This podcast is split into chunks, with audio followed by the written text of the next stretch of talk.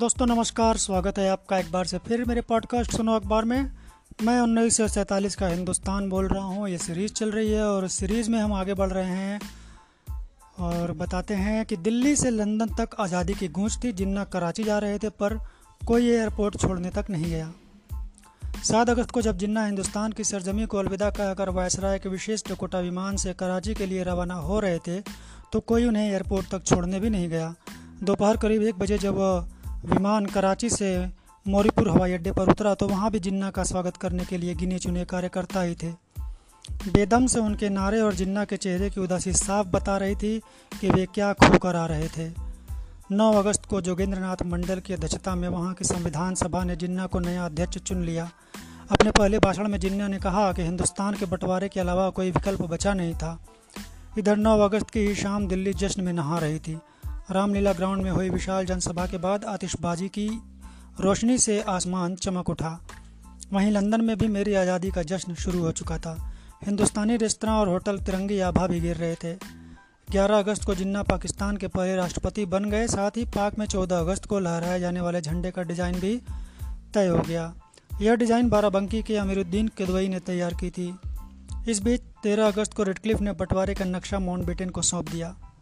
कुछ देर गंभीरता से नक्शा देखने के बाद माउंटबेटन ने उसे हरे रंग के एक संदूक में बंद कर दिया। हिदायत दी कि इसकी संदू, उनकी संदूक को उनकी मंजूरी के बिना कोई नहीं खोलेगा। रेडक्लिफ अच्छी तरह जानता था कि वह अपने काम के साथ न्याय नहीं कर पाया है, लिहाजा वह उसी दिन लंदन लौट गया। हालांकि यह खबर लीक हो चुकी थी कि विभाजन की लकीरें खींचते खींचते रेडक्लिफ बिना सोचे समझे लाहौर और ढाका जैसे दो बड़े शहर पाक के हिस्से में डाल गया है। इससे दोनों शहरों में दंगों ने विभत्स रूप ले लिया और इसकी आग अमृतसर और कलकत्ता तक भी पहुंच गई। मगर तेरह अगस्त खत्म होते होते बहुत कुछ बदल चुका था। पूर्वोत्तर की मणिपुर सहित कई रियासतों ने भारत के साथ आने की घोषणा कर दी थी। कश्मीर के महाराजा हरि सिंह ने मेजर जनरल जनक सिंह को अपना नया प्रधानमंत्री बना लिया। पांडिचेरी के फ्रांसीसी अफसरों ने मेरी आज़ादी के जश्न की छूट दे दी। चलिए अब इसमें बात कर लेते हैं उद्योगपतियों की कड़ी में। आज के उद्योगपति हैं V O Chidambaram Pillai. V O Chidambaram Pillai उन चुनिंदा उद्यमियों से हैं जिन्होंने कारोबार को आज़ादी की लड़ाई का हथियार बनाया।